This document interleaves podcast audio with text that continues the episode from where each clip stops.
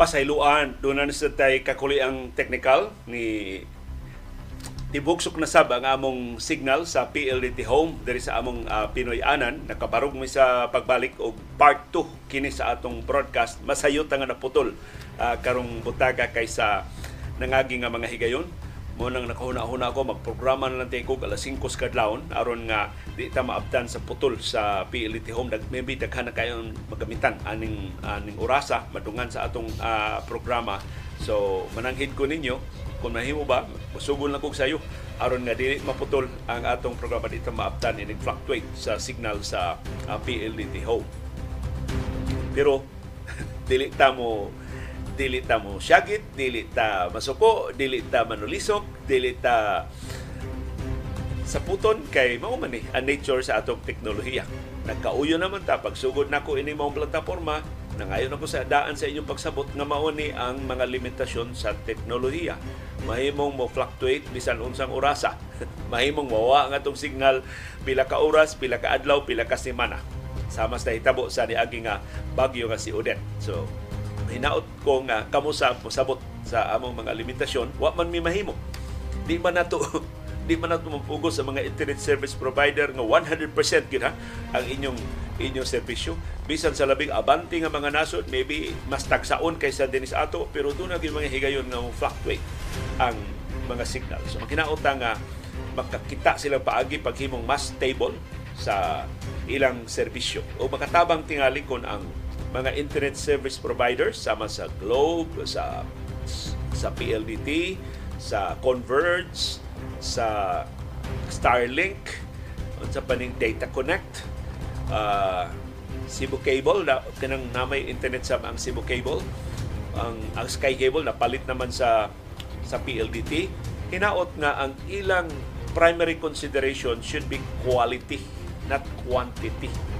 So hinaot butang sila og cap nga mao man ni ang atong kapasidad ari sa kutob ang atong subscribers Dili ta na pagtuo bitaw nga adi bitaw na sila magdungan og gamit. So atong kapasidad 1 million ra, subscribe tag 1.5 million. Total ka ng uban di man mo gamit. Tagsa ra man mo gamit. Surfing ra man ang ila. Unang igdungan og gamit at tig-ik ang sistema. Kay og na aeroplano pa ni ang ato mga telcos ganahan sad kayo og overbooking ganahan kay oversubscription ang gidaghanon sa ilang mga subscribers mas daghan kaysa ilang kapasidad. Nilabaw sa ilang ang ang requirement sa ilang subscribers nilabaw sa ilang kapasidad. Mo na mag muabot yung higayon nga mutig-ik o mutibuksok ang ilang signal. So maginauta na ang ato sa mga regulatory body sama sa National Telecommunications Commission sa Department of Information and Communications Technology muhigpit pagpatuman sa mga lagda sa kalidad sa atong internet connection o sa telco services din sa ato. O padayon ta sa atong broadcast o hinaot na inyong suginlan ang uban nato nga mga viewers nga wa pang katultul nga doon natin part 2 bali ihatag ning link sa atong part 2 nga nila pinagi sa inyong Facebook Messenger o sa inyong mga chat groups aron nga mas daghan unta ang makasunod nato ining part 2 sa atong baruganan karong buntagan.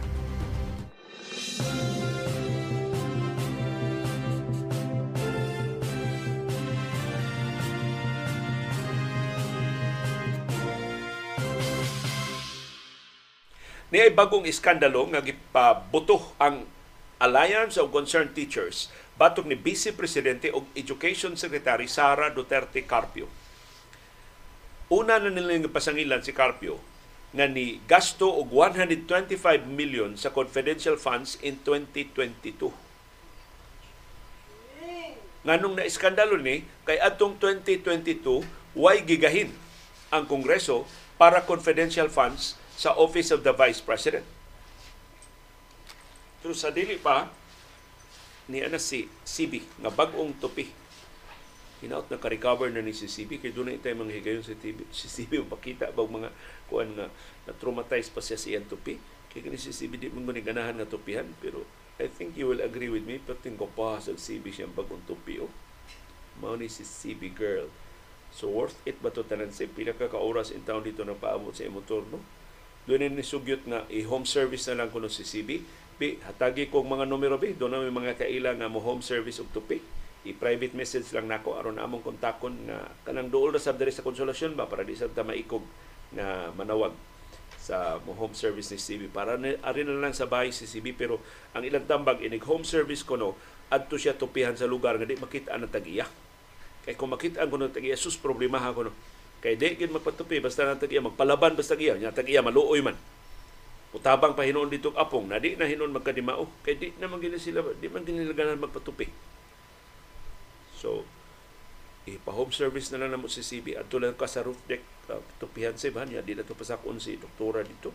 Para nga di ka mo reklamo ining tupi mao ni si CB girl mangutana unsa inyong pinakusgan nga pamahaw. Karong butaga unsa inyong putahe diya sa pamahaw unsa inyong giandam para sa tibok pamilya uy naka-ready na ba ang mga bata? Na late na mo ha, kung pa mo makagikan hantud karon hinaut ang mga bata nakagikan na pagtunga sa ilang mga sa ulang adlaw sa klase sa mga public schools o private schools karong adlaw. Daghang salamat CB Girl sa imong pagkuyog sa atong broadcast karong buntaga.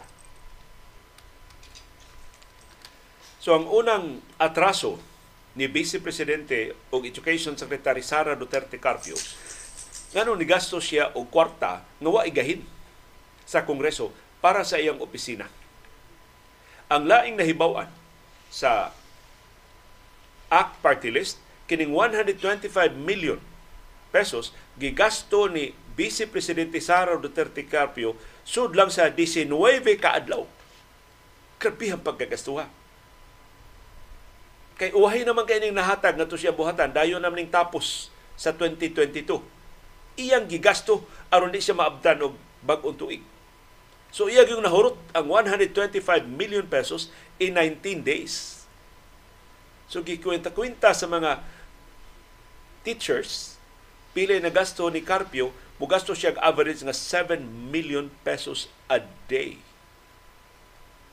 Datu ang Sara Duterte Carpio dahil tapos sa 2022. Gigasto niya in 19 days ang 100 25 million pesos nga confidential funds nga wa igahin sa Kongreso ngadto niya. Of course, bugal-bugalan na ni Carpio kining expose sa Alliance of Concerned Teachers, pero wa siya kaila ini taga-act. Kamao man mo research ang taga-act. Gi-research bitaw na nila. Diin man gika ning kwarta sa Office of the Vice President nganong duda may confidential funds si Sara Duterte Carpio nga igor man siya nisulod sa budget ni kanhi Vice Presidente Leni Robredo. Og si Robredo wa man mangayo bisag usa ka dako nga confidential funds. Ani ana. Nasubay na sa Alliance of Concerned Teachers diin gikan kining kwarta nga gi gasto ni Carpio nga para sa ak illegal. Gawas nga iskandaluso ang paggasto og 125 million in 19 days or 7 million pesos a day dayon tupis dayon tapos sa 2022 Matod ni Kongresista Franz Castro, why gahin para confidential funds ang Office of the Vice President ubos sa General Appropriations Act sa 2022. Sa ato pa, dili authorized kini pagasto ni Sara Duterte Carpio og confidential funds in 2022. Kaya ang maka-authorize niya, maura man ang Kongreso. Yawa man gahinay sa Kongreso, kaya huwag na mangayo si kanhi Vice Presidente Leni Robredo. Nga ano ni kalit na magtumaw nga doon ay 125 million pesos nga confidential funds ang Office of the Vice President.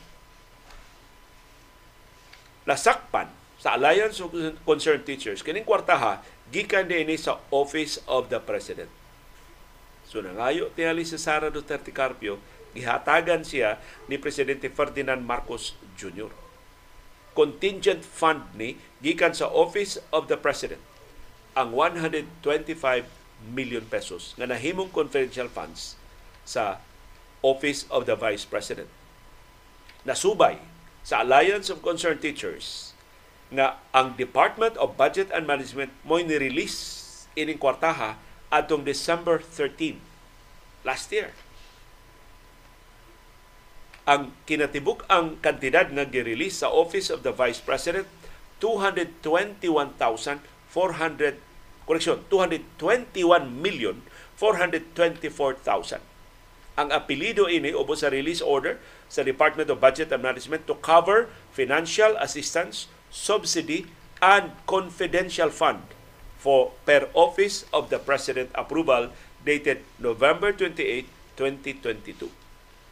So giaprobahan ng Marcos Nobyembre 28, na-release sa DBM Disyembre 13 sa niaging tuig.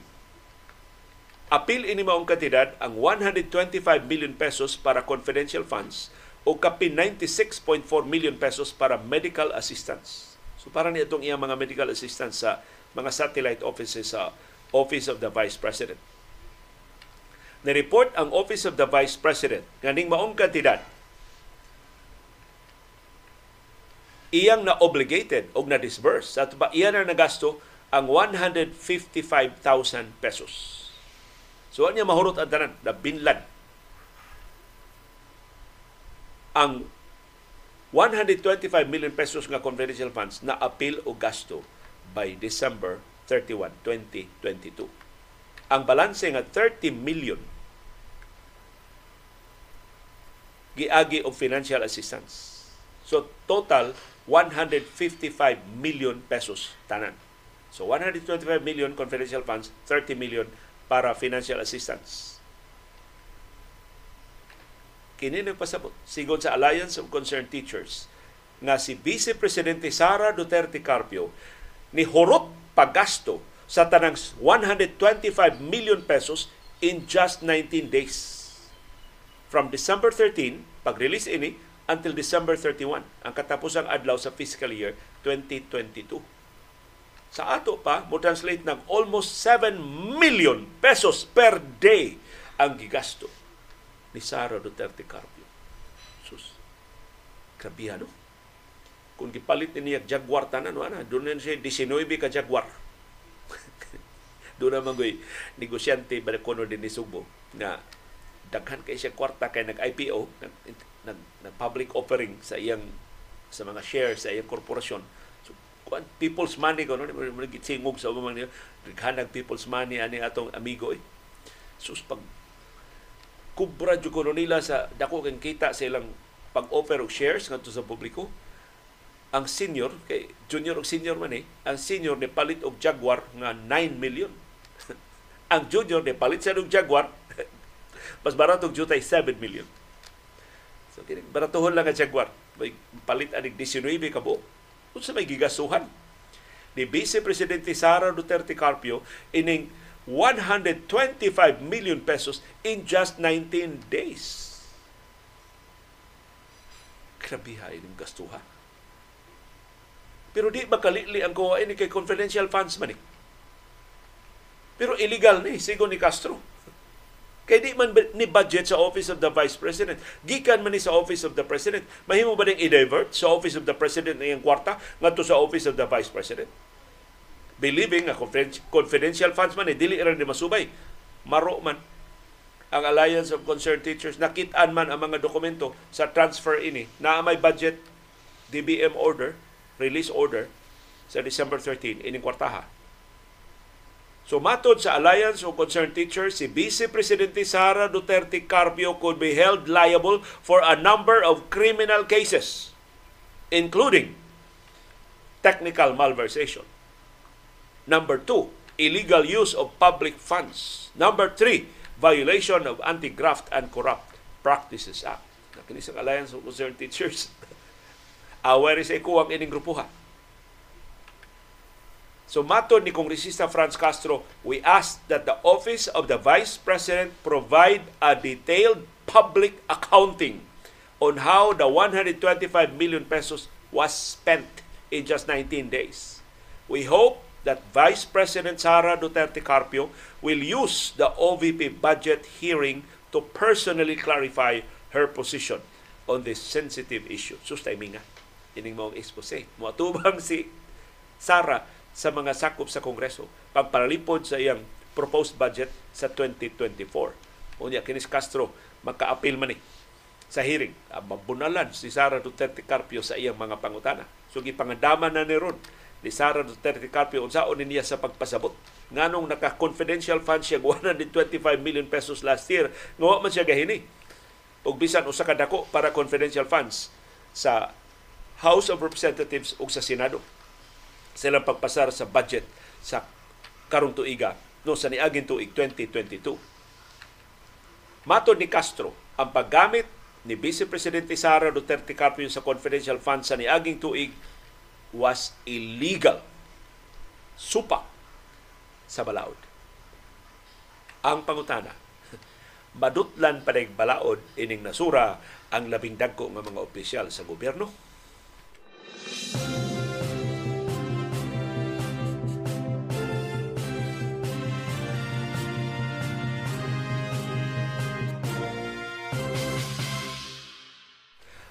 Nitingog abuhatan sa ombudsman sa mga pagsaway sa ilang findings sa family scandal. Ngano ko nung wa i-appeal si kanhi Presidente Rodrigo Duterte. Nganong wa i-appeal ang iyang kanhi economic advisor nga si Michael Yang. O nganong dili man plunder ang gipasakang nga kaso nga 4 bilyones pesos man ang nahilambigit nga pondo ini. Yang threshold sa plunder 50 million pesos raman. Nitingog si Ombudsman Samuel Martires. Kinis Martires tagsar kay ni patingugon pero isog-isog sa ni nga mutubag. Mato ni Martires, why ebidensya sa plunder sa transaksyon sa family. Yes, tinuod nga 4 bilyones pesos ang nagamit nga kwarta pagpamalit og COVID-19 test kits atol sa pandemya. Pero mato ni Martires, why mga ebidensya, why mga dokumento nga magbatuod og plunder. O gipasabot ni Martires, ngano? Ingon niya, nagitagda sa balaod nga 50 million pesos ang threshold sa krimen nga plunder. Pero iyang gitumbok ang desisyon sa Korte Suprema nga nibasura ni atong July 2016 sa kasong plunder batok ni kanhi presidente Gloria Macapagal Arroyo. Gipasangila siya ni kawat sa 365 milyones pesos nga kwarta sa Philippine Charity Sweepstakes Office. Mato sa Supreme Court, why plunder? Because the main plunderer was not identified. So doon na kasong plunder, kung kapin 50 milyones pesos ang nakawat, yung ila, kinsay plunderer, kinsay nakakawat anang kwartaha. Sa kaso ni Arroyo, wa man nganli sa Arroyo, nga mga plunderer. So ningon si Martires, you need to identify who is the public officer who amassed kinsay nakakuha sa kwarta. In this case of family, who among the public officers amass such amount. Two of those involved are high-ranking, Christopher Lau and Warren Leong. Did they amass it by themselves? Sila ba'y nakakuha sa kwarta? Or was it connivance with other people, like their business associates from family? Ingon si Martinez, we cannot file plunder. Why ebidensya sa plunder? There is no evidence na nag-accumulate si Lau o si Leong. So sino sa kanila? Both of them or just one of them? It is hard to identify who are those who amassed the wealth. Wala namang nagsasabi sa records na nangumisyon yung dalawa. So actually, kung sige buhat sa ombudsman, kung saray nahimo sa Senado, mao sa ilang gibasihan sa pagpasaka og kaso. Wa na sila mohimo og bisan unsang paningkamot pagpalig-on pa sa mga ebidensya. Nakitaan man din nila ang kuwang nga way specific allegation sa plunderer Ngano wa man sila mohimog dugang investigasyon para kinsa man ang ilang mga graft investigators diya sa ombudsman. Yes, kuwang og graft investigators ang ombudsman, but this is a major case. Dili ila kagahinan og usa, duha, tulo, lima ka graft investigators aron pag-utingkay og dugang mga ebidensya. Mura ba og ang excuse ni Martires dawat limpyo ra nimi. Maura man to'y nahimo sa Senado. Maura siya mong gibasihan sa among gipasakang nga kaso. Nakalimot siya nga ang ombudsman maka-imbestigar bisan sa mga kaso nga way complainant. Sus, gabi excuse, no? Sa ombudsman. Limitado ra sila sa mga ebidensyang gisumiter sa Senado. Maura may ebidensya sa Senado, ang maura sa kaso nga ilang nahimo. Kinis Martires kanhi mahistrado ni sa Korte Suprema. Nahimo sa ni siyang huwes sa Sandigan Bayan. Iya sang gitumbok ang kaso sa Korte Suprema niadtong 2002. Desisyon sa Supreme Court sa kaso Jinggoy Estrada versus Sandigan Bayan na nagkanayon. Conspirators of the crime of plunder individually must agree to participate directly or indirectly in the amassing of ill-gotten wealth. So kailangan magkonsabog yun sila sa pagkuha sa dakong kantidad sa kwarta. Ingon si Martires, there is no record of agreement between family and Lao or Leong to amass ill-gotten wealth. Wa no'y ebidensya, wa no'y dokumento nga niingon silang sila og silang ato ni bahinon ha ang 4 bilyones pesos ngilgigas ombudsman Wa na lang sila makali. Leon sa payuma mga dokumento ditong available. Tay nasipyat lang din ba sa ni maayo kaayo ang atong mga senador nga mga investigar. Limita, gilimitahan ra nila lang kaugalingon unsay mga ebidensya ang gisumiter sa Senado ngadto sa ombudsman. What is clear, matod ni Martires, ang naklaro ra kuno sa mga ebidensya ang gisumiter sa Senado is formally was favored since they got the contract for test kits So, ang napabor gid ko no, ang napamatud-an sa mga ebidensya nga gipaboran sa PSDBM ang family. So mao sa kaso nga ilang gipasaka. Pero niingon si Martires, gusto jud mo mapasaka og kasong plunder, mahimo ta mapasaka og kasong plunder, kumbinsihan ang usas sa mga sinumbong nga mag-state witness. Ya iyang itudlo kinsay nakakuha ining 4 bilyones pesos. Kinsay nakakuha og kapin 50 milyones pesos. Atong ikiha og plunder usbon ko nila ang information na ilang gipasaka na sa buhatan sa ombudsman. Grabiha ni Martires. Iyang kinibitahan ang iyang kaugalingon sa mga ebidensya nga gisubiter sa Senado. Mura og nakalimot siya nga iyang trabaho ang pag-imbestigar, ang pagpalig-on sa mga ebidensya sa pangurakot sa gobyerno.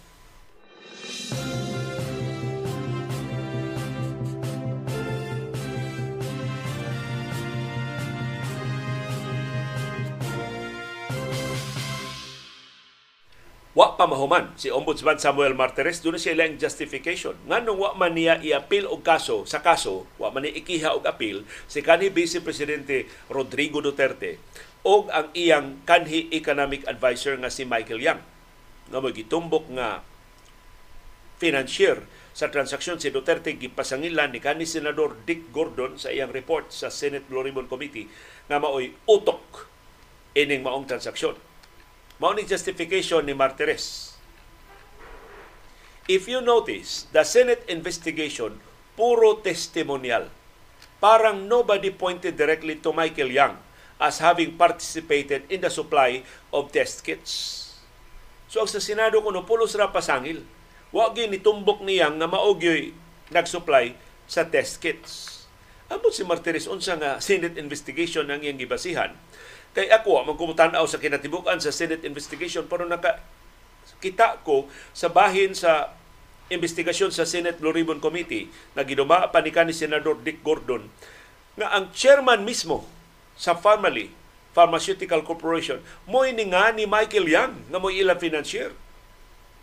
Ang kadaguan sa family ni Angkon wa sila kwarta. Sa dagko kayong order sa Department of Health ug sa procurement service sa Department of Budget and Management. Wa ba yakabot sa kamilyon ka pesos ang ilang puhunan? Yung 4 bilyones ning kontrata nga ilang nadaog. So pag-order na sa DOH og binilyon ka pesos nga balor sa test kits, karon 4 bilyones pesos ang balor sa test kits, asa man kwarta ang formally? Di man nila mahimong i-manufacture ang test kits nga di sila mong paggawa sa kwarta. In fact, dili sila nang manufacture. Nangita lang sila og suppliers na test kits dito sa China pero kung man ila lang ila lang sigaas mata ang mga suppliers sa test kit sa China. Ila dako kay migbayad 4 billion. Pakuha ami be. Pila man 2 billion para mo ginansya ta og 2 billion. Dili man na mahimo. So kinahanglan sila kwarta. aron ikapalit or at least ika-down sa supply nga makuha sa China, ika-satisfy, ika-deliver nila pag-satisfy sa kontrata uban sa PSDBM o sa Department of Health. So enter the dragon si Michael Yang ang taga Farmally mismo mo iniingon utang sila kwarta ni Michael Yang. Maybe ang gusto ni Ombudsman Samuel Martires, doon nagi papel, doon nagi IOU ang taga Farmally. Nga Michael Yang, we owe you this amount for the purchase of the test kits to be delivered to the Department of Health and the procurement service sa Department of Budget and Management. Grabiha ni Samuel Martires iya ra yung gilimitahan ang iyang kaugalingon sa investigasyon sa Senado. Murag para ra gini Martires, okay. Dawat mig maora ni, o maora sa ning kasuha mong ipasaka ha. Di wa, wa na siya kahinumdum kinahalan ato ba yung trabaho Mr. Ombudsman ang pag-imbestigar?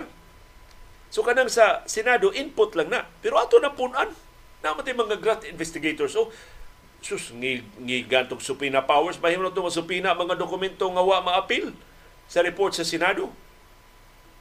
Pero wa na himua ni Martires.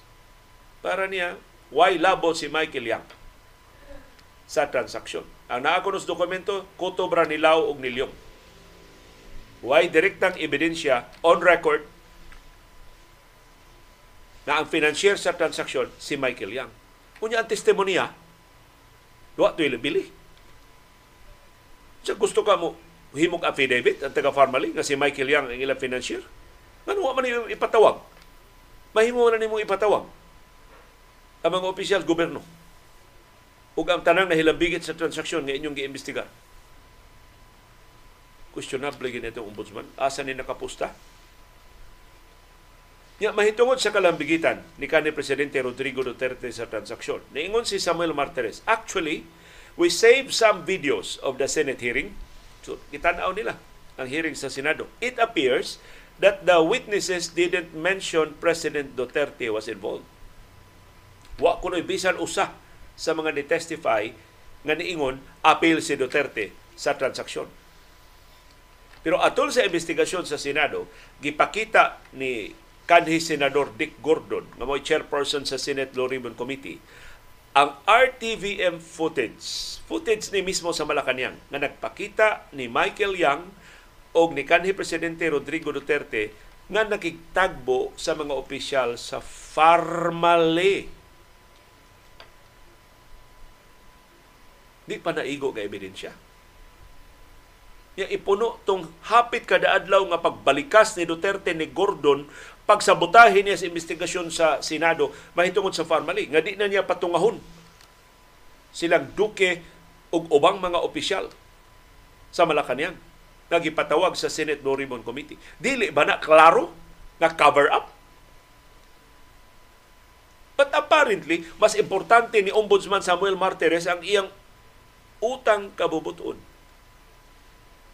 sa pagtudlo ni kanhi presidente Rodrigo Duterte niya.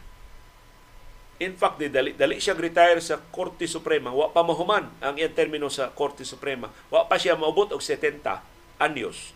Gitudlo siya pagka-ombudsman. Ni-retire siya sa Supreme Court. Dawat niya iyang retirement benefits. Dawat siya dako niyang sweldo ug maabot niya mga benepisyo sa buhatan sa ombudsman. Kinsa may dili grateful ana.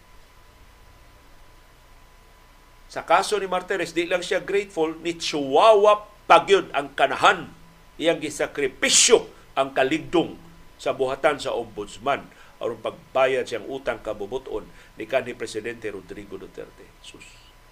Pila pa ka umaabot nga mga kaso ni Duterte nga posibleng mutugpa diya sa ombudsman nga dili maka first base tungod sa sense of gratitude ni Martires ngadto ni Duterte kapait ang tibok nasod o ang tanang katawhang Pilipinhon mo gipabayad ni Martires sa iyang utang kabubuton ni kanhi presidente Rodrigo Duterte. Which by the way mao'y tuyo ni Duterte pagtudlo ni Martires kay Lates Duterte nga kiko-kiko ni Martires maingos Duterte ah kini ato itudlo ombudsman. Di gyud ta balaod ini. Bisan unsa pay kasong ipasaka batok nato basta si Samuel Martires pay ombudsman we are okay Sama nga iyang gitaguan ang akong salen. Kwestiyonon ta itong trilyanis o kaubanan sa nangaging katuigan. Wa sila na question kay wa ipakita ni Martires akong, akong salen hangtod karon.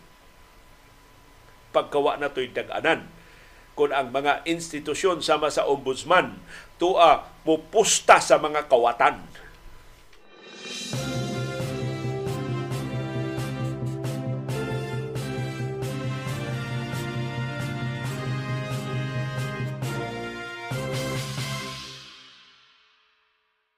Unsay latest atong kanhi pulis nga nag-viral kay na videohan ni bunot siyang armas, ni kakpa siyang armas, bunal sa usa usa ka siklista na iyang gikalalis. Karon amang pulis na ilhana ang tanan niyang armas gipabawi na sa kapulisan. Pero ang kapulisan namansahan ini kay sila nag-facilitate sa press conference ini maong kanhi police. So, maka-question basig ka nganong ngano man gini ang atong Philippine National Police? At tumangidapig sa ilang kauban o kanhi kauban? Nung dumo kadto sa pulis nga nakaligi sa gwardya. Ang gwardya wa gyud imbestigahan sa kapolisan. Ang pulis noon mo ilang gipresentar sa presscon So ang motorista nga nakaligi sa gwardya, parte explicar ato sa presscon facilitated by the Philippine National Police. So ay, hain man ni kapusta ang atong Philippine National Police. Ang ilang moto to serve and protect. May kay supayan whom who kinsa ba inyong protehian kinsa ba inyong serbisyuhan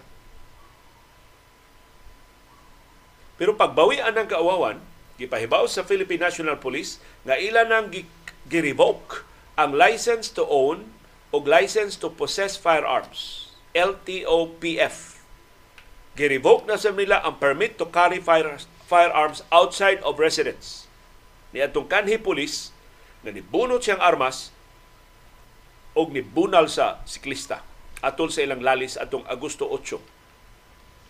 Matod sa PNP Firearms and Explosives Office, Ila na yung gituman ang sugo ni PNP Chief Police General Benjamin Acorda sa pag-revoke sa lisensya sa armas sa kanhi pulis.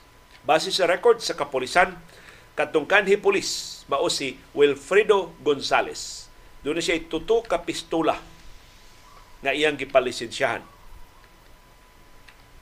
Ubos sa lagda, kung ma-revoke na gani ang imong lisensya, suwatan ka sa Philippine National Police ipa-turn over ang imong mga armas ngadto sa Firearms and Explosive Office.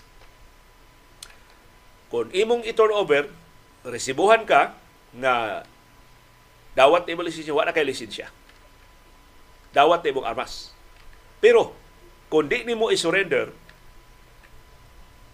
mo apply og search warrant ang kapulisan sa korte, i-serve ang search warrant sa imong Pinoy-anan, sakmiton ang imong armas kung magdumili ka pag surrender sa imong armas, kasuhan na ka og illegal possession of firearms.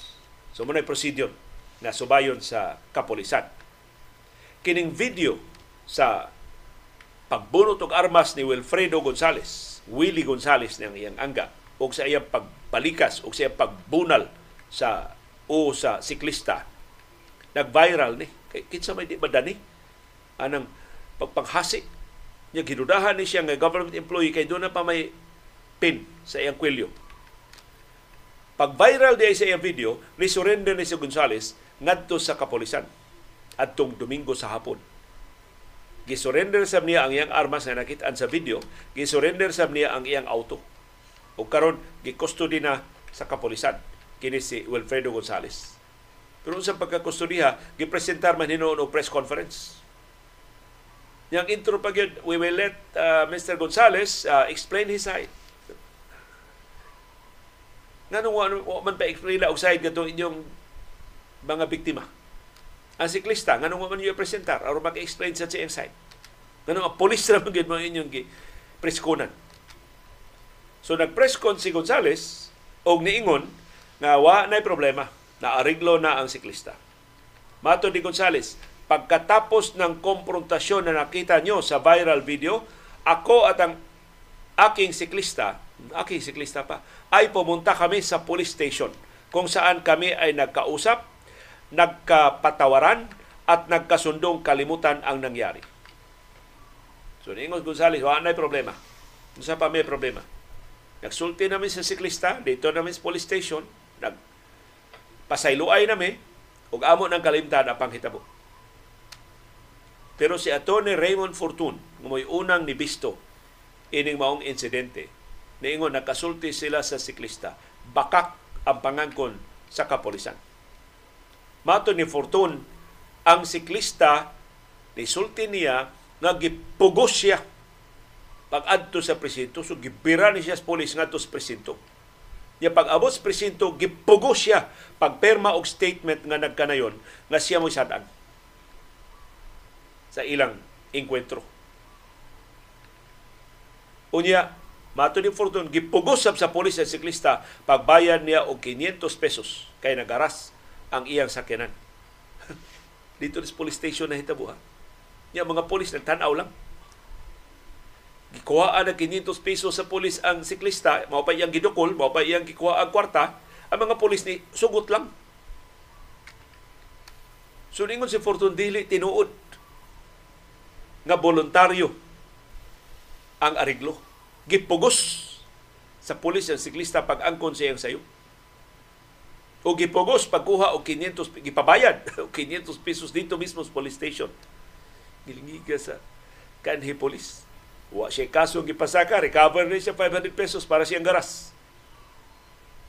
Ingon si Attorney Fortun, mupasaka siya og kaso sa Land Transportation Office pag-revoke sa driver's license ining Wilfredo Gonzales for driving in a reckless manner that threatened the life of the cyclist. Pero ang problema, daghan kayong gustong mutabang sa siklista, ang siklista dili gustong mutabang sa iyang kaugalingon. Nahadlok na siya karon sa iyang seguridad dili niya og sa mga sakop sa iyang pamilya. Itanyag si Atty. Fortun sa siklista, ako'y bahala nimo. Wa kay bayranan. Ako'y imong abogado. Ingon ang siklista, dili siya. Kay tingaling, patyon siya sa mga pulis. Sa katapusang text message sa siklista nga ni Fortun, ipadayag siya kahadlok nga patyon siya sa mga pulis nga mapakaroon ingnonan nga riding in tandem. Wa gyud ko no siya ilay daganan o ang iyang pamilya.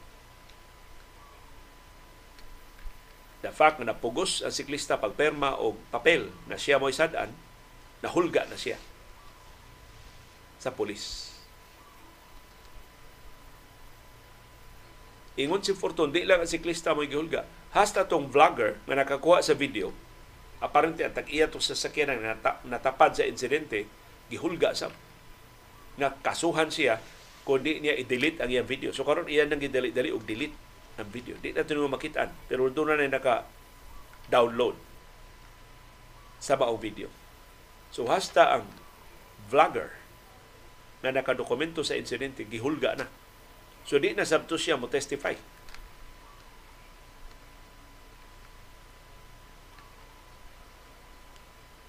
Ang vlogger ko ni sumbong ni Fortune, nakadawat siyang mensahe gikan sa usa ka Facebook user nga nagkanayon pag nagkataon dahil kumalat na ang video na to, baka pati ikaw, pati ikaw makasuhan. Apil kas kaso ini. So karon nga ang siklista ni Sibog na. Di na ganahan nga mo testify. Kung sa may kasong ikapasaka batok sa kanhi polis. Kining ka fortune nga kaso dito sa LTO mahimo ni. Kay administrative proceedings man pero ang criminal case gud makabarog lang kung doon ay mo barog na complainant.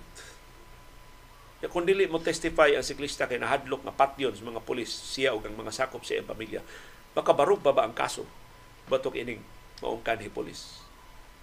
Kung sa may tundag-anan, kung ang tanang mga biktima sa pangabuso, hudlaton lang, arigluhon lang, wa na'y kaso.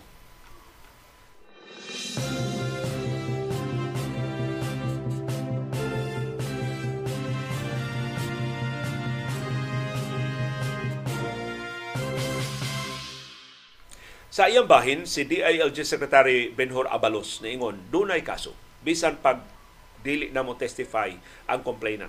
Kani sa Abalos, abogado man eh. Matod ni Abalos, even if the victim won't testify, criminal cases can still be filed if another witness comes forward. For example, the person that took the viral video or other bystanders during the incident can establish that they were at the scene and identified the perpetrator and the acts that he committed. At the very least, a case of alarm and scandal could be filed. So, yun si Abalos, kung nitalaw na ang complainant, nitalaw na itong Facebook user kay gihudlat sa siya, katong ubang mga witnesses, kung mo voluntaryo sila o mo testify sila sa panghitabo, mahimong kakasuhan o kasong alarm and scandal na lang mo ni labi menos nga kaso na mapasa ka. Pero makasuhan ang pulis. If only to send a message na di ka manghawd-hawd, eh. kahawd og dagway atong pulisa. Nakaron, ang pulis ni hangyo na. atol sa press conference nga ngadto sa mga netizens be responsible huwag kayong mag-comment kasi nasaktan na ang mga anak ko nasaktan na ang mga pam, ang pamilya ko. Time para good. Kanhi police ibaw ko ibaw mo ko sa Rango aning Wilfredo Gonzales pating Haura PO1 or sa bag-ong ranking karon sa patrolman ang lowest nga rango sa kapulisan pero tan-awa makaasta murag general. Kanhi patrolman kanhi PO1 Wilfredo Gonzales nganong ang mga netizens naman karon imong awhagon to be responsible? Ikaw responsable itong imong gihimo? Nga diriit nimo banggai ang siklista pataka kag parada sa imong sakyanan nilayat kas gikas imong sakyanan bunot kas imong armas imong gikak imong armas imong gidakul sa o sa siklista. Responsable itong buhata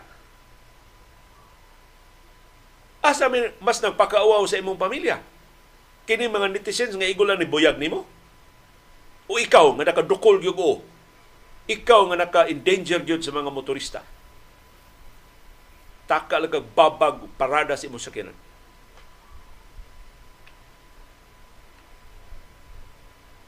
Kining iya sakyanan puwa nga sedan. Mao na hilambigit ining maong insidente sa Quezon City.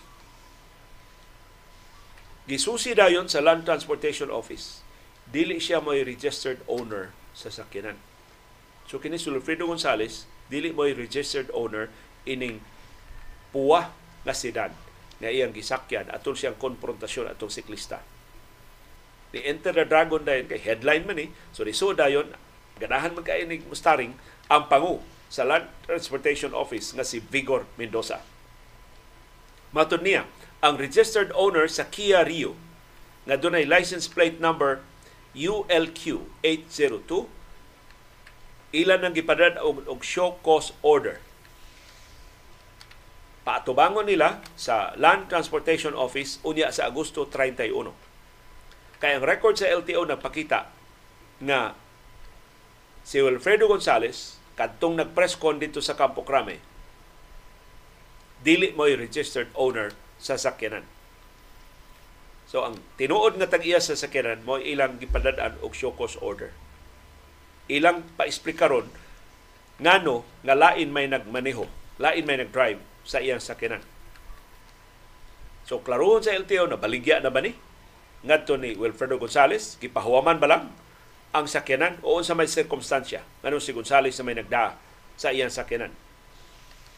Ningon si Mendoza, pagkakaroon pa lang duha na ka possible violations ang ilang mapasaka sa Land Transportation Office. Number one, improper person to operate a vehicle. Number two, reckless driving. So, doon ay mga daghang kasong administratiba na mapasaka batok ni Wilfredo Gonzales. Kundi naman kabarog ang kasong kriminal batok niya. Kung tinuod ni ni Raymond Fortun, makuhaan ni siya siyang driver's license. Di siya ka-drive. Sa iyang sakyanan. Di na siya kapalisensya. Di na siya kahupot og armas. O, ang imahuptan, illegal nga armas na lang, di na siya kapalisensya sa iyang mga armas. Plus, mabisto pa gid ang tanan niyang baho sa iyang kinabuhi. O kini si Wilfredo Gonzales sa pasiunang kasayuran dili limpyo o kagahapon.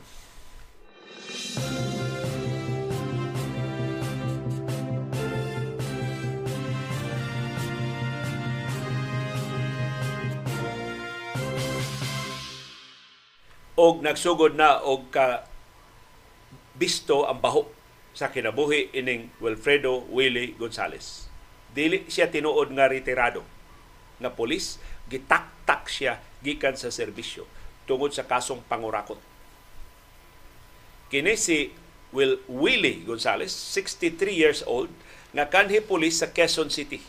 Ang iyang previous assignment, Quezon City Police Office Station 9 diya sa Anonas.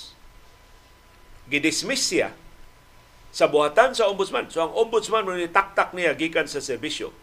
Uban sa laing napo ka mga pulis, apil na ang ilang station commander. Hasta ilang hepe sa ilang police station gitaktak sa pwesto adtong tuig 2000 23 katuig na ang nilabay. Ang ilang atraso, nasakpan sila sa buhatan sa ombudsman, napamatuda na pasangil batok nila, ilang girilis ang duha ka Chinese nationals bugti sa suborno nga 650,000 pesos. Kapinto nga sa milyon ka pesos gibahin-bahin sa mga kanahan pag-release sa duha ka Chinese nationals. Ang ilang girilis mao silang Jimmy Tan ug Albert Ku. Nasakpan ang duha nga dunay usa og tunga ka kilo sa shabu. Sa dihang narakpan sila. Bisan sa kalig-on sa mga ebidensya batok nila gi buhian ang duha ka Chinese nationals. So gi-dismiss from service kini si Willie Gonzales. Ug naa sa record sa Campo Crame. Dili retired, dismissed ang title siyang service record sa Philippine National Police nganong gitugutan mas mga polis. Ila man gipresentar isip retired na kapulis. Nga sila nahibaw man nga gitaktak ni tungod sa pangurakot 23 katuig ang nilabay. Kining kanhi PO1 nga si Wilfredo Willie Gonzales. Hastang kapulisan muapil og pamakak pagtabon inang ilang kanhi kauban Kani kauban na nila unsa pagka ang aktibong mga pulis nga mahilambigit o mas dagko pa mga bulilyaso di lang dupa taguan gini gikan sa publiko ang kasayuran sa mga mga iskandalo. So paano pa to pagsalig? Kung hastang kapulisan nga mo'y supposedly patuman sa balaod, to adto nang mudapig sa mga balapason sa balaod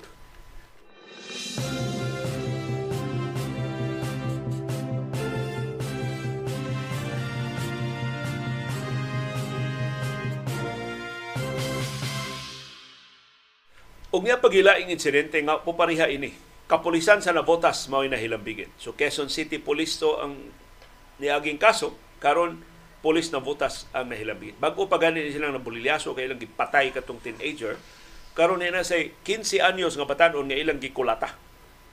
Ilang gipasang ilang nangawat og cellphone, gitabangan og kulata sa napo ka mga sakop sa Maritime Police sa Nabotas. Apil nang usa ka police major Tungod ining maong insidente, gi paubos sa restrictive custody. So gitanggong na sa kining napo ka mga opisyal sa kapulisan apil lang usa ka police major sa Navotas Police Station. Gipasangila silang nagtinabangay pagkulata sa teenagers kada lawas mga pulisa. Usa ra ka 15 anyos nga teenager gitabangan nila kulata. Naputos in daw bunog ug samad ang batanon tungod sa kulata Sigon sa inahan sa 15 anyos nga biktima, gi bunalan ang bata, gipatiran o gimaso og heavy blunt object sa maritime group. So di lang kumo, gibunal, bunalan pag yun ang bata. Nahitabo ni adong biyernes, Agosto 25. Tungkol sa kagrabe sa injury sa bata, gidali siya pagda ngadto sa silingan nga ospital. Ang kapulisan sa Navotas mo'y ni adto sa ospital pagkaayo nas bata giiskorta na bata ngadto sa Maritime Police. O ginan ilha kinsa na kulata nimo. Ang bata niingon na wag ko kaila sir. Ug human adto ang inahan niingon na sab di na sila mo pasaka og kaso. Ni kalit lang ang bata o ni, ni hilom. Di na siya wa na siya kaila kinsay nakulatan niya. Ang inahan ni ingon sad nakulatahan ni na akong bata di na sad motabang ang inahan sa mga investigador ngano man nahadlok ang bata So maybe sa wa pa kaabot ang mga investigador sa nabotas dito sa ospital, nag-una na dito ang taga Maritime Group, giariglo na ang kaso. Either gibayran or gihudlat Ni unsa may daganan intaw sa mga sibilyan? Unsa may daganan ining 15 anyo so ang iyang inahan, batok ining napo ka mga maritime policemen. Naglaki po usa ka police major. Usa lang ka sigas mata, mukuloy na ang makaluluoy nga mga sibilyan. Pero nakulatahan ang bata. Wa pa na madagma ang bata. Wa pa na niya bunali ang iyang kaugalingon. Dunay nangulata sa bata pero di naman mutugan ang bata. Di naman mutabang sa investigasyon ang inahan. Unsa may dangatan sa kaso? Matod sa kapulisan sa Navotas, it's a fact now na merong nanakit sa kanya. Yun ang gusto nating malaman ngayon kung sino, anong mga among the reported na mga tao ng Maritime Group ang may kagagawan nito. Muna isulti sa hefe sa Northern Police District nga si Police Brigadier General Rizalito Gapas. Kinsa nangunay gid pag-adto sa Maritime Police Station aron pagsusi kinsay nakakulata sa bata. Matod ni Gapas, General Gapas, paisplikaron niya ang mga pulis sa Maritime Group within 24 hours. Unsay nahitabo. Kining bataa di ko no murag dakop sa kapulisan sa Maritime tungod sa pagduda nga nangawat og cellphone. Pero ingos General Gapas, ibutang na to, kawatan ni bata ang cellphone, kulatahon di ay. Kasuhan. Nanong gikulata man?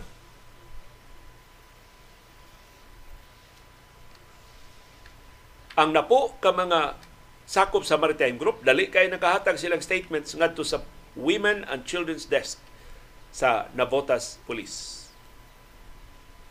Ang investigasyon na ilusad sa kapulisan maglakip sa possible criminal o administrative cases kung ma-establish kinsay nakakulata sa bata. Naglaom sab ang kapulisan sa Navotas nga ang biktima o ang iyang inahan mutabang sa investigasyon. Hastang barangay kapitan gipa tabang na pagkumbinser sa biktima o sa inahan sa pagpasaka og mga kaso batok sa mga pulis sa Maritime Group. Kapait. Nahibaw ta ko sa ending ang istorya. Way kaso nga mapasaka kay hadlok ang biktima. Nahuldat na ang iyang pamilya. Nahudlat na ang iyang inahan. Unya kutob na natin ini. So tanang pulis karon nga mga biktima, Siguro naghudlat ang biktima, siguro nag-ariglo ang ilang biktima. Wa na kaso. Di na mapatuman ang balaod, batok nila. Kung sa may nag sa mga mayukmok, kung ang mag-abuso nila mga nagtungkaw sa gahom, naa sa posisyon sa paghudlat, paglisod-lisod nila, kung mangaha sila, pagbarog sa ilang tawhanong katungod. Música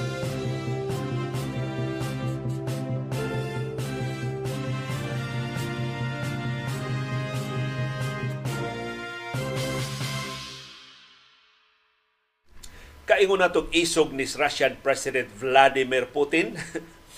Puti kiting. Human luwati og arrest warrant sa International Criminal Court. Ingos Putin, wa siya mahadlok. Ato bango niya ang International Criminal Court. In fact, siya unang mopadakop sa prosecutor o sa mga huwes sa International Criminal Court mo adto niya sa Russia. Wa tinoy arang niya.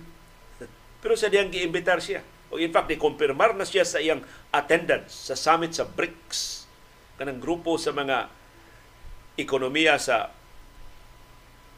Russia, sa China, sa India, nga sa Brazil, sa South Africa, nga nihagit sa dominasyon sa kalibutan ng ekonomiya sa Estados Unidos ug sa Europa, wa siya motambong sa summit dito sa Johannesburg. Kaya ang South Africa, membro sa International Criminal Court, mahimong dakpon siya dito sa ICC. Nakaroon, giimbitar na sab siya sa India. Unya sa sunod buwan, ipahigayon ang G20 Summit sa New Delhi sa India. September 9 to September 10, duha ka adlaw ang kalihukan. Nipahibaw na sab si Russian President Vladimir Putin di siya motambong sa G20 Summit. Atol sila pa nagsulti sa telepono gahapon sa primero ministro sa India nga si Narendra Modi ingon siya representahan siya siya foreign minister dili siya motambong sa G20 summit ug ibaw taw sa rason kay dunay pending nga arrest warrant batok niya sa International Criminal Court. So murag kinis Putin di na lang ni una ni gawa sa Russia. Ana lang na siya magtikaw-tikaw sud sa Russia kay kay man siya wa gi makadakop niya diha sud sa Russia. Ang posibleng dakop niya si Yevgeny Prigozhin, patay naman Ihagsa mag-uban sa iyang private jet. Nitambong si Putin sa BRICS Summit dito sa South Africa pinagi sa video link. Wa gid siya sa linawas. Nihatag siyang mensahe sa video link. Kay nanagana siya nga ikapatuman ang arrest sa International Criminal Court. Batok niya tungod sa pasangil niyang gidagit ang inosente mga bata sa Ukraine ug iyang gipasagop og mga pamilya dito sa Russia. Pero ang Russia interesado nga mupalig-on siyang relasyon uban sa India. Motong iyang giina si Modi nga, bay, di ko katambong diha bay ha, pero na ako yung representante nga motambong diha sa G20 summit. Dako kay utang kabubuton ang Russia sa India kaysa pagpahamtang sa economic sanctions tungod sa iyang pag-atake sa Ukraine atong Pebrero sa niaging tuig. Ang India maoy nag-una karong tigpalitan og Russian oil. So gitabangan sa India ang ekonomiya sa Russia pinagi sa padayong pagpamalit og lana gikan sa Russia. Pero ang Estados Unidos conscious ini sa possible alliance between India and Russia. So ang India sa karong gisigihan sa og gihinahinay sa pangulitaw sa Estados Unidos. So ang India mo apil na sa kampanya batok sa China dinhi sa Asia Pacific o karon posibleng gamiton sa sa Estados Unidos isip alyansa batok sa Russia. Ug timaan nga all out ang courtship sa Estados Unidos sa India sa diyang niduaw si Prime Minister Moody sa Washington DC pipila ka semana ang nilabay gi bukhad ang red carpet welcome para ni Moody dito sa White House. So, mao ni ang liligwatay ron sa mga puwersa sa kalibutan. Ang India, kaniadto aliado sa China ug sa Russia ug sa ubang mga sakop sa BRICS. Karon ang India, nidapig na sa Estados Unidos batok sa China dinhi sa Asia Pacific. Posible mo apil na sa joint patrol diya sa West Philippine Sea.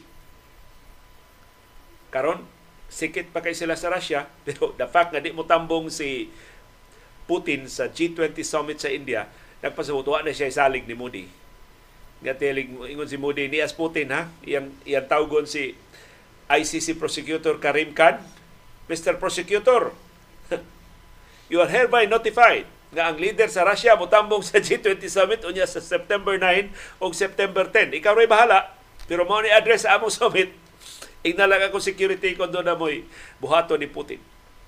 Si Putin, wa na mo kumpiyansa ni Modi.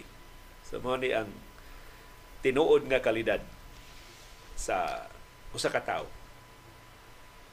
Naigiingon sa atong katiguangan, kung gusto kang makaila, koreksyon. Ang tinuod nga kinaiya sa tao, mabanta kung unsay iyang buhaton samtang way nagtanaw. Sa kaso ni Putin, nabantang ang tinuod niyang pagkatao samtang ang tibuok kalibutan nagtanaw. Nikakak siya. Wa siya mugawa sa Russia pag adto sa Johannesburg sa South Africa tungod sa arrest warrant sa International Criminal Court. Karon nikakak na sa Dili mo tambong sa G20 Summit sa New Delhi sa India unya sa sunod buwan. Kung kahibawtan, nahadlok sab siya sa arrest warrant sa International Criminal Court.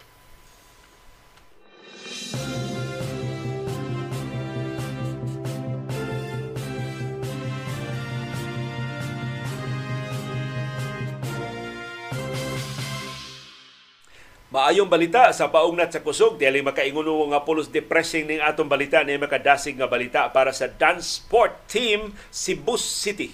Nakasakmit na sab silang pito ka gold medals sa second Malaysia World Dance Sport Federation Open Dance Sport Championship 2023. Nagipahigayon sa Malaysia.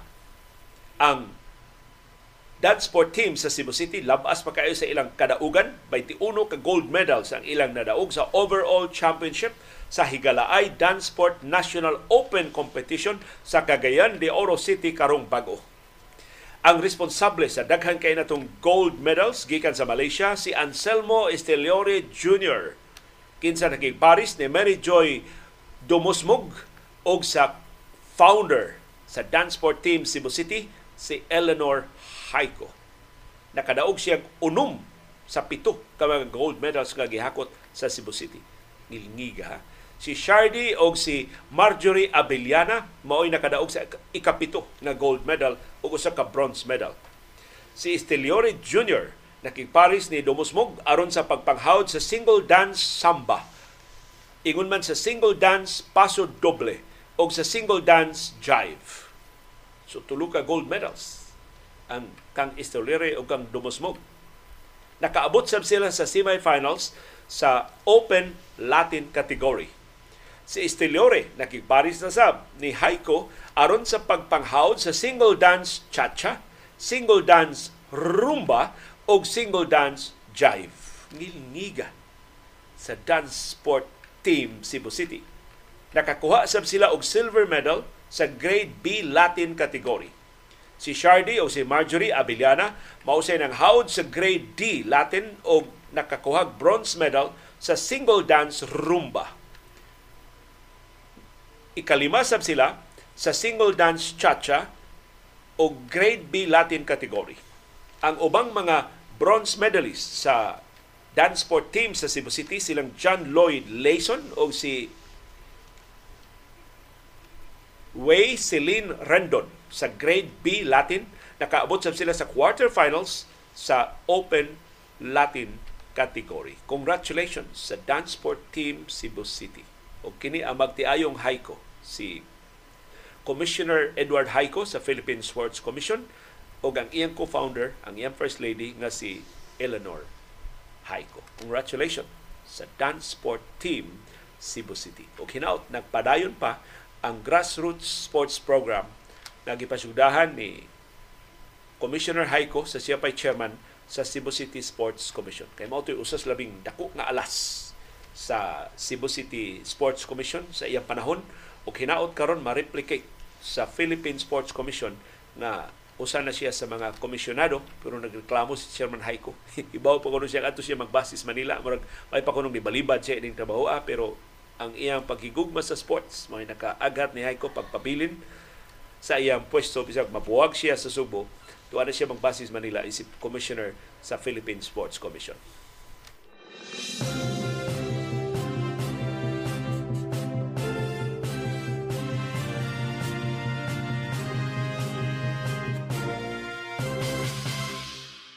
kinsay na ingon wa na tay paglaom nga makaabante sa second round ang Gilas Pilipinas ug wa na tay paglaom nga mo qualify sa Men's Basketball Olympics sa 2024 dito sa Pransya. Ang Executive Director sa Samahang Basketball ng Pilipinas SBP ni auhag sa mga Pilipino karon gikinahanglan sa Gilas Pilipinas ang mas init ang mas hingpit nga suporta. Tungod sa naapiki nato nga kausa sa FIBA Basketball World Cup 2023. Ang Gilas Pilipinas nag-atubang og must-win situation karong gabi sa atong final game sa Group A patok sa Italia. Ipahigayon ang duwa sa Araneta Coliseum sa Quezon City. Mato ni SBP Executive Director Sani Barrios, ang Pilipinas makaabante pa sa second round sa torneo. Pero kinahanglang matuman ang musunod nga mga kondisyon. Una, kilang ilang pildihon ng Italia by at least 13 points karong gabi. O ikaduha, kinahanglang mapildi sa Dominican Republic ang Angola sa ilang duwa. Diha po sa Araneta Coliseum sa dili pa duwa sa Pilipinas, sa Gilas Pilipinas o sa Italia. Kada duha ka kondisyon, puwerteng lisura. Ang unang kondisyon, kitay na kontrolar kita may mudua sa Italia. Sa ikaduha, kinala ato pagulitawhan si Kat. Nga Kat ayaw sa pahuay katap, pildiha sa ng Angola para makasulbi sa second round. Among pildihon sa ng Italia. Kung mingon si Carl Anthony Towns, time para good. 2-0 naman mi. Siguro naman may makaabante sa second round. Mo relax lang ko, coach. 5 minutes lang ako duwa, coach. Kay mag-istorya pa ming Manny Pacquiao. Nagkita si Kat o si Manny Pacquiao gahapon. Karon sa ding gabi eh, si Manny Pacquiao pakita sab sa duwa dito sa Gilas Pilipinas kay ang head coach sa Italia ganahan ni makikita ni Manny Pacquiao kay fan ni Manny Pacquiao kining head coach sa Italia. Sa iyang bahin si Chot Reyes niingon ang paglaom sa Gilas Pilipinas na makasud sa Olympics sa Pransya sa sunod tuig nagpabilin pa. Pero sa musunod sa sa mga kondisyon. Una, mapildi ang Japan sa nahibilin niyan duwa sa nagpa, nagpadayon nga sa first round sa GIMA sa sa FIBA Basketball World Cup. Ang ikasangka sa Japan, ligon man ang Australia. Number 3 man eh sa FIBA. So naghinaot si Chotres mapildi ang Japan sa Australia. Muna yung unang kondisyon aron makasunta sa Olympics. Ikaduha, why laing Asian team nga makadaog sa nahibilin nga mga duwa. Kung ang Japan mapildi sa Australia, unya ang Pilipinas mudaog sa Italia, tanang team sa Asia tabla 1-1. Ingon si Chotres, I don't know how they are going to break the tie, but in the end, it's going to be dependent on the other games. So at least, dili pa ma-disqualified ang Pilipinas. So kung atong madaog, atong mapildi ang Italia, duha ang kahigayunan nga mahitabo. Wabanti ta sa second round kung mapildi ang Angola sa Dominican Republic. Mo-qualify ta sa, doon natin kahigayunan mo-qualify sa Olympics kung wala ang Asian team na makadaog sa nahibili nila nga mga duwa. Pero ang pangutana, unsa o man ito pagpildi sa Italia? nga sa tanang tulo ka teams nga itong gikaatbang, Dominican Republic, Angola o Italia, ang Italia man nga mag-iisip nga kinaligunan. Si Japit Aguilar, ang team captain sa Gilas Pilipinas, yano kaayo og tubag anang maong pangutana. Matod ni Aguilar, mapildi nato ang Italia kung atong likayan ang atong mga sayop batok sa Angola o sa Dominican Republic. Namely, ang kakuwang natong offensive rebounds. So, pag box out na to, pag dominar nato sa boards, mao'y usa sa mga sulbad, aron ato mapildi ang Italia.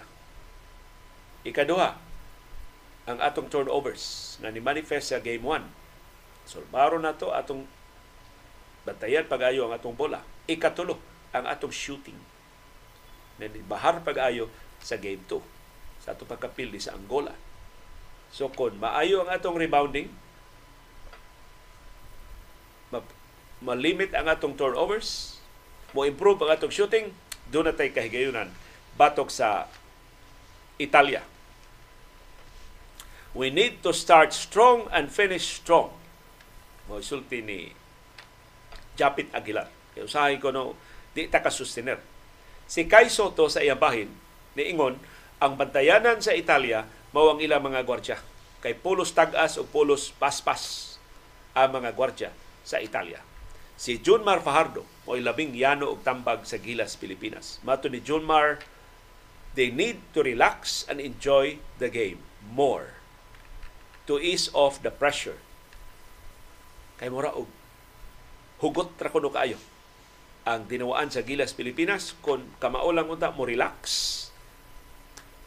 ug i-enjoy lang ang duwa i-enjoy lang opportunity nga nakaabot ha sa FIBA World Cup mato di pardo mo gawas ang atong tinuod nga abilidad ug mas dako ang atong kahigayunan sa pagdaog. Good luck Gilas Pilipinas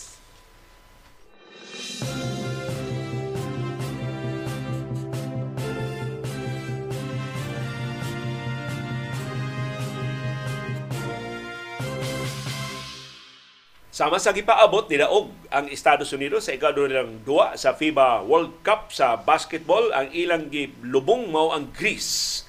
109-81 mas focus mas limpyo mas organisado na ang Team USA sa ilang pagdaog sa ikaduha nilang duwa. 2-0 na ang score sa Team USA so siguro na siya nga moabante sa second round. Bisag unsa pa mahitabo sa ilang final game ugma Miyerkules batok sa Jordan pero sa ilang grupo, ang Greece mao'y kinaligunan nilang kaatbang bisan kon dili na sama ka ligon kay wa man makaduwa ang superstar nga si Giannis Antetokounmpo. Si Jalen Brunson sa mingaw kaayo sa game 1 ni assert sa iyang liderato na nipasud sa tanan ng lima ka mga shots o nakatampo og 13 puntos. Si Anthony Edwards, perting luyaha pagsugod, 1 of 6, pero naka-recover dayong tapos sa duwa og nakatampo sa og 13 puntos. Sa first half, ang mga US starters, perting bugnawa. Pero na-outscore gihapon nila ang Greece by 2 points. Sus pagsud na sa bench. Gipanguluhan na sab ni Austin Reeves, puwerting ngigas duwa sa USA team. Mo ni daghan kay na pangutana, pero sayop si Steve Kerr da, nag-bench niya si Austin Reeves, sa mayong i-starter na si Steve si Austin Reeves. Si Reeves maoy kiat kayo nga magdudua. Murag na inspired kayo kay sa tanang magdudua sa Team USA si Austin Reeves mo labing popular dinhi sa Pilipinas inig tawag sa nga ni Austin Reeves. Ka makahugyaw sa mga tao. Inig kupos bula ni Austin Reeves sa makapakpak sa kababayan o sa kalalakian nga mga fans. Ni Austin Reeves kini ko Reeves ko ani humble kani ingos Austin Reeves taga bukid mangud ko sa Estados Unidos. So dako kay ning pribilehiyo nakaduwa ko World Cup. So ako ni tarungon pakita na ko tanan ako abilidad. So si Austin Reeves so magnet sa mga nakalangkat sa siya og lima ka rebounds nakahimo siya siya unom ka assists ang laing mga bench players silang Tyrese Halliburton o si Paulo Banquero wa sa magpakauaw depensa mo ilang tampo pag neutralize sa mga Greeks. Si Halliburton nakaupaw og kaduha, si Banquero padayon sa sa iyang papel is backup center. Nagtumili siya sa pag surrender sa post.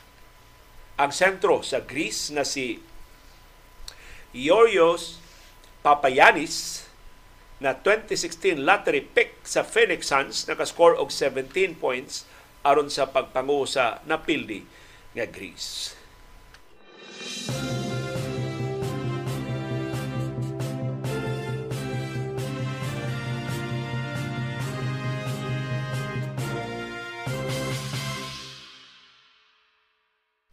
Daghang salamat sa inyong aktibong pag-apil o pagsuporta sa atong mga programa. Ani ana ang atong viewers views. Ang atong mga viewers on demand. Niluwat og mga opinion pero wa makarga sa atong comment box kay wa sila makaabot sa atong live streaming. Usa mo atong i-highlight sa atong viewers views. Si Maria Sofia Moriles niingon ang hinungdan sa shortage sa buffer stock sa bugas sumay tungod sa incompetence sa DA Secretary kung tinuod. Kinsa may lain itong mabasod. Nganong wa man ni ma-anticipate. Nganong wa man ni masagang. Nganong wa man ni mapangandami. Maybe because ang atong agriculture secretary gusto lang sa titulo dili ganahan sa trabaho. In fact, wa na itong atunga sa mga meeting sa DA for the past six months. Kung natanga sa agriculture secretary, absentee leadership mo yung gipatuman diha sa Departamento sa Agrikultura, hinaw dili sa absentee ang iyang liderato sa atong nasod. Mo ni nakapikos-pikos ang atong nasod karon ubos sa iyang administrasyon. Si Rebecca Madali niingon an absentee Secretary of Agriculture, we knew it all along. He wants the position, not the job. Kabait si Rebecca. Pero itaw naka-presidente man tagperting tapulanan. Si Emmanuel Nunez niingon, administrasyon ni Duterte ug administrasyon ni Marcos parihong palpak. sa auto paglitok, palpak! Unya, unsa may gusto, unsa man gusto pa ta mo otro karong 2028? Gusto pa ninyo butaran ang usa ka Marcos o usa ka Duterte? Susaktuha sa imong pangutana, Emmanuel Nunez.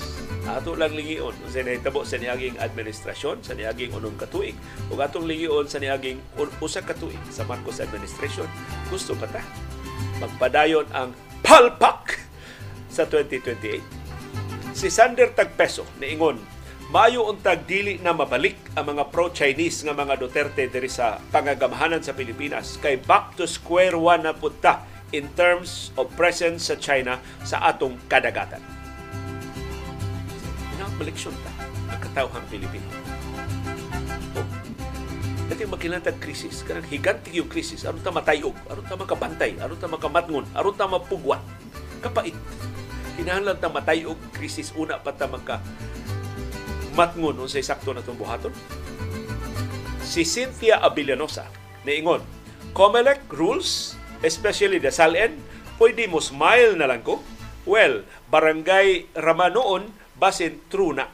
So tingali, di man kayo influential ang mga managan sa barangay o sa ngunit kabataan election, sina tinudo na sa Comelec sa pagpatuman ang mga lagda. Sa iyang bahin, si Beckham Cachero, may tungod ni sa basketball o sa politika. Matod niya, mga tao basol dayon sa coach o sa mga player sa Gilas, Pilipinas kung mapildi. Apan dili ka basol sa ilang kaugalingon kung ang ilang gipili nga mga politiko bisag ilado nga mga kawatan mangurakot. Wa gyud sila imik Ilatanon kay tag basketball, suhito kay tag basketball, takan kay tag may ideas basketball, mo ni angay buhaton, mo ni angay buhaton, gi-dribble o dato, gi-shoot o dato, gi-foul o dato, gi-time out o dato. suhito kay tag basketball.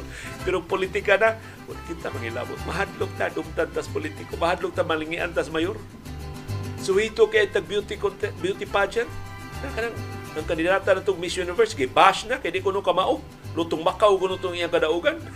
So gihagit na sila nga, sige, showdown ta. Kamao magamo. May kita maghilabot sa mga butang, why, why lami, why kapuslanan. Pero sa mga butang nga mo matter sa atong ugma, mo matter sa atong kinabuhi o sa atong mga panginabuhi, hilom kay ta, takom kay ta, lingiw-lingiw kay ta. Murag ang atong intelligence atong gireserba sa mga butang nga way pus. Sa mga substantial matters na hinuon, na naglambigit na sa atong nationhood, naglambigit na sa atong demokrasya, naglambigit na sa ugma sa atong mga bata, hilabihan atong hiluma, murag isipira ng atong baba.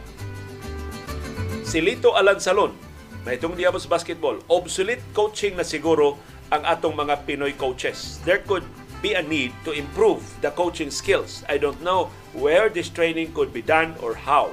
Pang Pilipinas lang ang skills sa atong mga coaches karon. Ang unang nisulti ani si Yang Giao. Mato ni Yang Giao sa pag-appeal nila sa Jones Cup, iya nakitaan ang coaching skills sa kaatbang nga mga teams. Niluta na ko no, scientific na kaayo. ang ato wala pasang bula, isyot ang bula maura. Ang atong coaching kuno gyapon sa Pilipinas. Kinahanglan lang sad kuno tutukan ang coaching. So sakto si Mr. Alan Salon.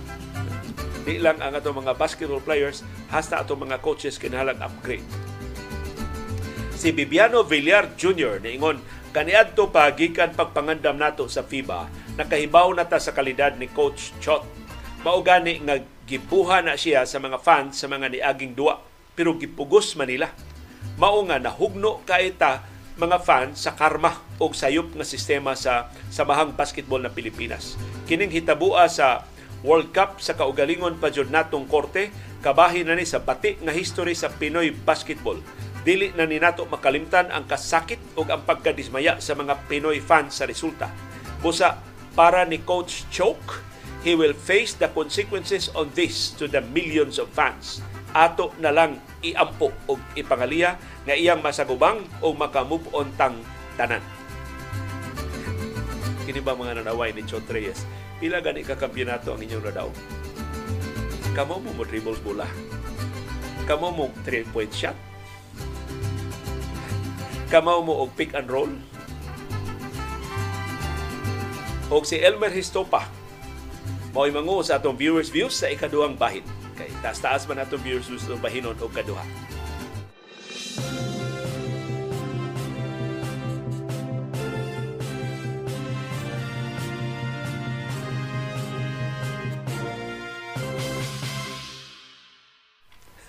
Part 2 sa atong viewers views. Mahitungod na ni sa mga reaksyon sa atong panahom. Dayong kilom-kilom uh, kagahapon. So kung wa pa mo maka paminaw sa atong panahom dayong kilom-kilom dili na siya live. Ako na siyang gi-record uh, sa nakalilang bahin diri sa among bahay. At musuwayan og asay nindot mga spot. Unya malayo naman sa internet. So dili na ko maka-live. So ako lang nang i-record. Ako lang siyang i-upload. So dili siya sa makataas sa atong mga live streaming sa una. Pero ako sang explore karon nga mo, mo, mo hisgot ko mga butang nga dili mo atong hisgutan sa baruganan. Mo na maghisgot ko mga personal stories uh, sa ubang mga tao ug sa akong kaugalingon nga mga sugilanon ug sa akong mga interviews. Uh, maunay akong uh, unod. Ug daghang kay salamat daghan kay mga suggestions. Unsa pay atong ma-feature sa atong panahom dayong kilong-kilong. Daghang salamat sa inyong maayo nga feedback pero kung di mo ganahan istorya ko unsay mas maayong feedback nga atong mahimo sa atong panahom dayong kilom-kilom. Si Elmer Histopa, nag-iskot mo gahapon sa akong scholarship o sa akong pagka-estudyante sa San Jose. Ingos Elmer Histopa, wa jud di ay ta mag-abot sa USJR. Ang ako rang sister nga si Eva Histopa ang imong naabtan. Ingon ka ni graduate ka 1987, gihire ko sa USJR Maine as permanent school nurse, school nurse atong 1988. Si Dean Alice Batan ang dean sa College of Law. Unya si Sir Eligio Yap katong nagdakop nimo amo tong pasyente sa clinic in town amo to siyang gitabang pag heart attack niya diha sa USJR small world adelante Nagkasalamat si Elmer Estopa na hostin yan. So, diri na mag-abot uh, Elmer diha sa University of San Jose Recoletos. Ipangmusta ko sa imong igsuon si Eva mo di akong contemporary diha sa San Jose. Si Nils Golchano ingon nagkaabot diha ta sa USJR proud Hosenian Mansad ko. I graduated 1986. Nakahinomdom ko active kaayo ang LFS during those years. Maglanog-lanog ang sound system sa ug ang megaphone abot sa taas while classes are ongoing. One of my professors labeled LFS as League of Failing Students. Wa pa kaayo ko'y ideya unsa gyud ang inyong kausa as I was a working student then. Ever since fighter gyud ka against injustices and unfair practices. Very commendable kay wa mausab ang imong stand. Nagkasalamat uh, Nils ining imong uh, ulog-ulog pero sa among panahon Nils lain sa nag meaning namo sa LFS kay daghan man kay mga mga sakop sa LFS nga why graduate graduate? Parehan John Ray Nadela ulos John Ray wa gito ma LFS si John Ray Nadela na himo presidente sa student government sa University of San Jose Recoletos. Pero definition ni John Ray sa LFS League of Forever Students. Na lain lang kurso. Kay ganahan pa man mag-estudyante. Nya doon may ikagasto ang mga ginikanan? Si Maria Helena Macaraya niingon San Jose graduate sabko 270 pesos per semester pa ang among matrikula atong 1972. Sus kadako na sa tuition karon. Si Rebecca Monares, buutan jud kay na si Fernan. Tinuod na Rebecca Monares. Di patungod ni anhing Siling Fernando ana na expelled na mi sa San Jose. Wa ko katiwa sa konkurso na wag tang tung ako scholarship sa Ramon Abuitis Foundation Incorporated. Amot hain ko natugpa karon. So daghang salamat ni anhing Marcelo Siling Fernandez siyang kabuutan isip Dean sa College of Law sa University of San Jose Recoletos ug isip Legal Counsel sa USJR mo ni pasaylo namo atong among infraction sa among rally nga nanood ming mga classrooms ni sak kami sa upper floors sa University of San Jose Recoletos. Pero maisag kayo among abogado nga nirepresentar namo si Minmin Paredes. Abogado pa siya ni adto. Nahimo siyang judge na executive judge gani siya sa Regional Trial Court retired judge na si Minmin Paredes karon. Si Alfred Ariat Alfreda correction Alfred Ariata niingon akong anak nakaabot pa sa Rafi. So, na scholar sa diya yung anak sa Ramon Abuitis Foundation Incorporated, engineer na siya karon. Daghang salamat sa tabang sa Rafi.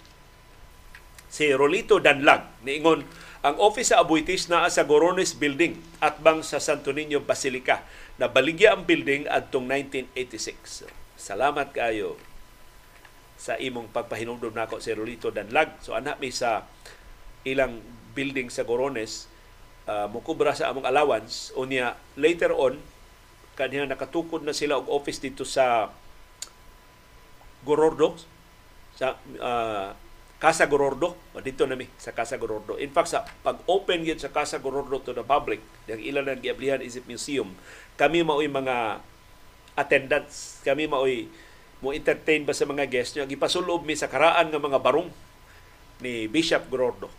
So mao to ang uh, mauna ang among kasinatian sa Ramon Abuitis Foundation Incorporated.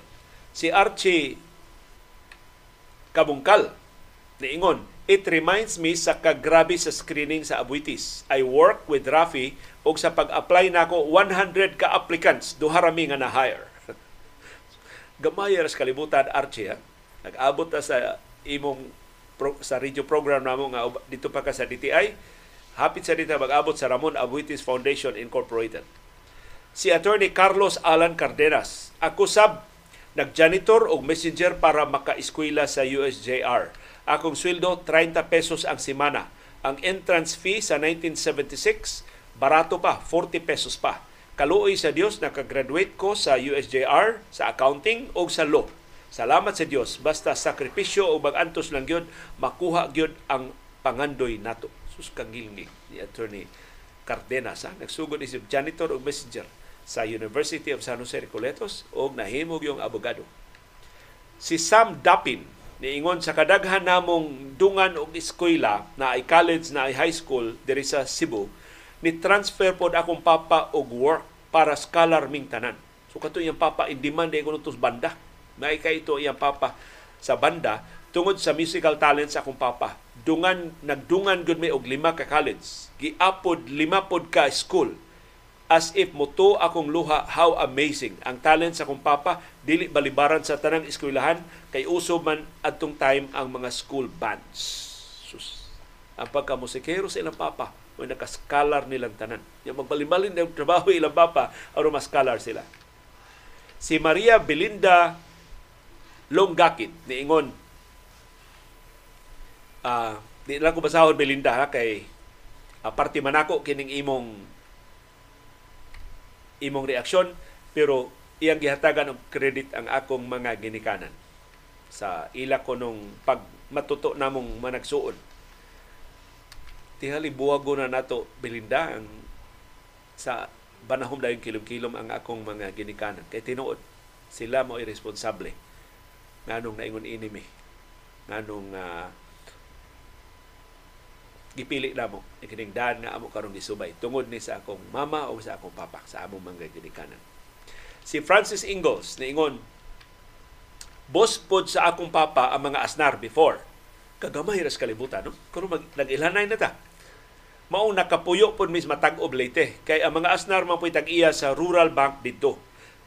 Kaadto pod Gustabango sa ranchuhan sa mga asnar. Akong papa may manager dito sa asyenda sa mga asnar sa Tabango. Maupod ning uh, panahon nga badlungon kay si Jungjung. Nadungan-dungan dagit ta Francis Ingalls. Kay mao sa tunghigan ni hawa ako nga mahan sa mga asnar uh, usa tos mga rason na si Jungjung dito nila gitago sa dito lagi patago sa Tabango. Si Rosebell Nikurihir nato sa tong senior moments. Ako yung ngalan si Father Vic Layaw. Dili day, Father Vic Labaw. Salamat ni mo Rosbel sa imong pagkurihir. O si Director Oscar Tabada ingon si Father Victor Labaw nga nagpropagate sa mga bambo sa Balamban, classmate mi pag high school. Sus kagamay ra sa kalibutan, Director Oscar uh, Tabada. Pero pasayloa akong senior moments.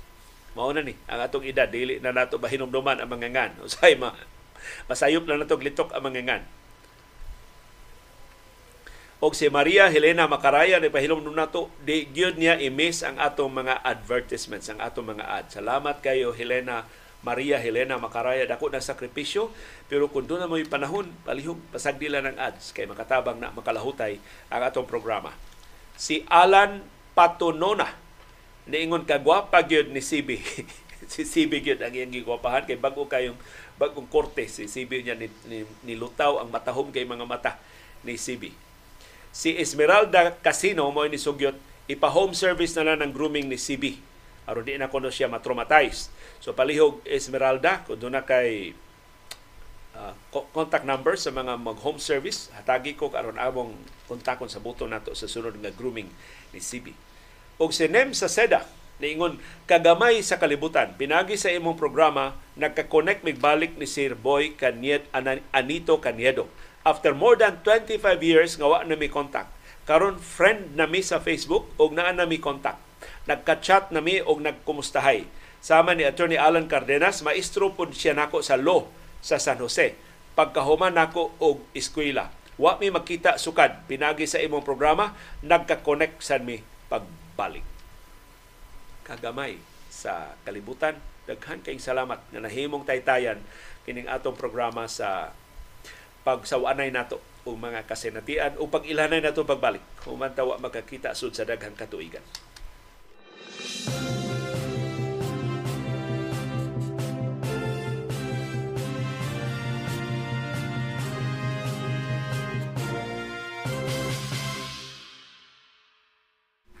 Dunay daghang matang sa kasayuran. Dunay kasayuran pinadailang, dali ra kay mahibawan. Dunay sa kasayuran gitaguan, kilumluman, angayang kuykuyon sa katawan. Kasayuran kinoy-kuyan. Asa mga contest nga nahumana, aya pa ang mga lagda usba. Ang mga mananaog gideklarar na pero ang tagduma sa kalihukan na usab ang tunada og niingon nga ang hukom usbon pa. Mo ni nahitabo sa pasigarbo sa Subo. Gibasol ang mga technical bubu nga mo kuno hinungdan nga kantong resulta nga gipahibaw na sa publiko posibleng usbon sa kadaguan sa Kapitolyo. Kung contest pa lang baunta ni o barangay or sud lang sa kompanya, mahimurang ma-adjust-adjust, mainat-inat ang mga lagda sa salida, masabtan tungod kay inato ra. Pero pasigarbo sa Subo giapil ang tibok probinsya, tanang mga munisipyo, tanang mga syudad ni apil sa salida. Karon humanag gipagawa sa opisyal nga resulta. Ingnon ang mga mayor nga time pa time pa. Kay do namin nakitaan nga problema. Usbo na tong lagda. Bisag humana. Mura og wa gid tiyali nakahunghung ba ni gobernador Gwen Garcia? Nga kung na mga gagmay kaayo nga mga problema sama sa mga technical glitches nga napanid-an nila mahimo bang i, ipasa lang sa mga assistants niya. Dili siya may mangunay nga mura og natapos ng kalibutana. Mura og nabarato og jutay ang pasikarbo sa Subo. Na degrade og jutay ang opisina sa Kapitolyo kay hasta ang tag-iya sound system gihudlat na. Hasta mga operator sa sound system gipapulis na. Gipabantayan ako ng mga pulis para dili makasibat. Inikuman sa salida. Aron maka tingob yun sa pag panabon o kasaba mo giunsa to nila. Sumura og ang pasi, pasigarbo sa Subo nahimo na hinuong pangasaba sa Subo. Kapait kung mao ni ang imahe ini mo kalihukan minilyon ka pesos ang gastuhan o kwarta ni natong tanan. Pahinumdum sa tanan ng mga hingtungdan, kwarta ni sa katawhan ang inyong giusik-usikan para anang pasigarbo sa Subo nga gipasiugdahan. Pero pasigarbo lang na sa mga naa sa katungdanan. Ambot ni reflect ba gina sa tinuod nga mga festival sa mga piyesta sa atong katawhan. Pila ka milyon ka pesos ang nagasto. Gitarong panas mga libaong nga dagko kaayo. Gitarong pana og semento gitarong pana og asfalto. Murag hapsay ang atong pagbiyahe sa tibok probinsya sa Subo pero mo gipili sa atong mga politiko ng atong minilyon ka pesos nga buhis anhas kiat-kiat nila igasto anhas sayaw-sayaw sa kadalana nila ihurot ang pundo Abot doon na pa ba'y nahibilin para livelihood para stambal sa atong mga ospital nga publiko. Pero para sa mga nanayaw sa pasigarbo sa Subo, bawia sa to inyong pagsaulog kay nakadaog mo, kay posibleng mausab pa ang resultado. Girevise pa ang lagda sa Kapitolyo. Gipasangilan ang technical bubu. Naapiktuhan ko no ang judgment ninyo kantong gipaapil na botar ang publiko tungod sa technical nga mga kakulian atol sa proyekto. Pero lagda na sa bisan unsang contest nga pasyugdahan nga ang rules sa contest klaruho ng daan. Unya maluwatan na gani ang desisyon anang kontesa dili na nausbon final na ng resulta. Pero lahi ang sabaw sa taga Kapitolyo. Bahal nag ang opisyal nga resulta na pahibaw sa publiko. bahala na og nagsaulog na ang gideklarar nga mga mananaog sa pasigarbo sa Subo. Usbon ang resulta kay mo isulti sa hawd sa Kapitolyo. Usbon ang lagda kay wa siya ganahis lagda na put nanuwa niya ma-review. Sa so, paunda to ipahigayo na kalihukan, ang lagda giklaro na untang daan. Karon nahumana ang kalihukan, digawas na ang opisyal nga sangputanan ang lagda ipaubos na sa kausaban o busa ang resulta sa contest ipahibaw na sa usab sa katawhan. So nahog og inato kining kalihokana pero ang ato manggong ang giusikan ang ato manggong kwarta. Ang atong buhis maoy na nawalda sa karsada tungod lang sa vanities, tungod lang sa kataphaw sa mga kapritso sa mga politiko sa probinsya. Nagasalamat yung padayon nga pagpakabana o padayon nga pakigpisog, pagtugkad sa mga implikasyon sa labing mahinungdanon nga mga panghitabo sa atong palibot. Aron kitang tanan, makaangkon sa kahigayunan pag umol sa labing gawas nun, labing makiangayon, o labing ligon nga baruganan. Maugad to ang among baruganan. Unsay imong baruganan. Nagasalamat sa imong pakiguban.